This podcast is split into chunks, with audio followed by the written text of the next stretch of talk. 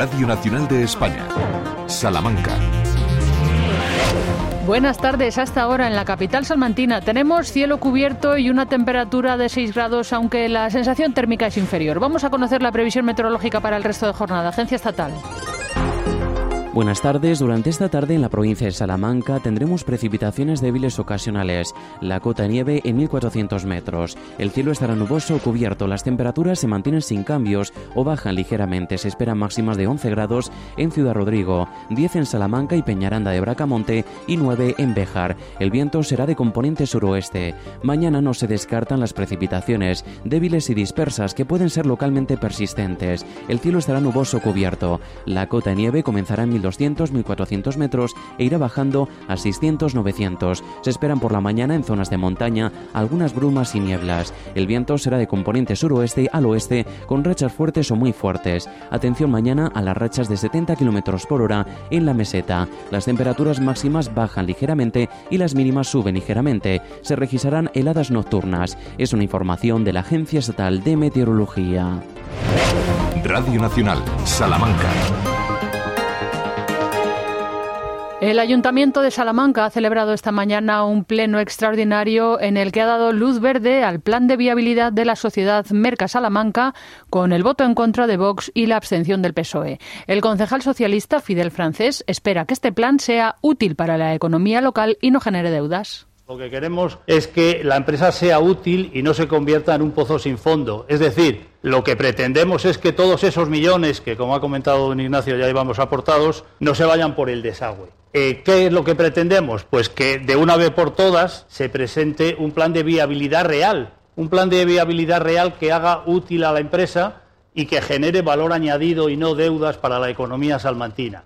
La Junta General de Accionistas refrendó el pasado lunes este plan. El portavoz de Vox, Ignacio Rivas, ponía el foco en la reducción de la deuda que arrastraba Mercasalamanca. Van a brindar con champán. Estaban en el mes de diciembre con una deuda de 17,3 millones, con una participación del 48% en la misma, y a día de hoy se van a encontrar el próximo lunes, cuando se firme, con una participación del 48% en una deuda de, de 6,3 millones. Y sobre todo se han quitado la incertidumbre de la gestión de los terrenos del antiguo Mercado Salamanca, donde ahora nosotros iniciamos un rosario de actuaciones para poder llevar a cabo la transformación de ese suelo que hoy en día es urbano residencial a urbano terciario el concejal de Hacienda explicó que además de hacer frente a la deuda pendiente, el plan permitirá adquirir las parcelas en el sector sendero de las Cregas para desarrollar un parque empresarial. Fernando Rodríguez.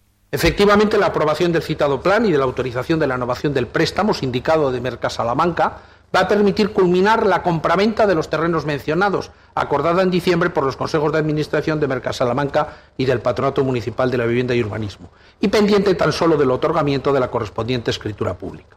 De esta manera, el ayuntamiento, a través de su patronato municipal de la vivienda y urbanismo, como he dicho, podrá seguir avanzando en el desarrollo de un parque empresarial en el sector sendero de las Cregas concebido como un espacio urbano donde puedan desplegar su actividad empresas, emprendedores, entidades e instituciones vinculadas a la investigación, la innovación y las nuevas tecnologías. Agentes del Servicio de Protección de la Naturaleza de la Guardia Civil de Peñaranda de Bracamonte han localizado un taller clandestino de reparación de vehículos en Parada de Rubiales que no tenía licencia de apertura ni los permisos en materia industrial y medioambiental, por lo que se han formalizado los correspondientes denuncias. Además, el propietario del negocio es reincidente en este tipo de actuaciones y con anterioridad se le habían clausurado otros cuatro talleres ilegales en distintas localidades de la provincia durante los últimos años. El Centro de las Artes Escénicas y de la Música acoge mañana un concierto solidario por la paz organizado por Cáritas Diocesana de Salamanca para recaudar fondos destinados a personas que han abandonado sus países de origen y han solicitado asilo. Van a intervenir los coros Tomás Luis de Victoria, Francisco de Tal, Salinas, Contrapunto, Meraki y el coro de la Universidad de Salamanca. Las localidades cuestan 10 euros y se pueden adquirir en la taquilla del liceo y en la web ciudaddecultura.sacatuentrada.es. El Ayuntamiento de Salamanca ha comunicado que mañana cerrará los parques y la zona arbolada de la ciudad deportiva del Aldehuela debido a las fuertes rachas de viento. Se recomienda no transitar por las zonas verdes donde pueda haber riesgo de desprendimiento de ramas de árboles, ya sean jardines o avenidas. Radio Nacional, Salamanca.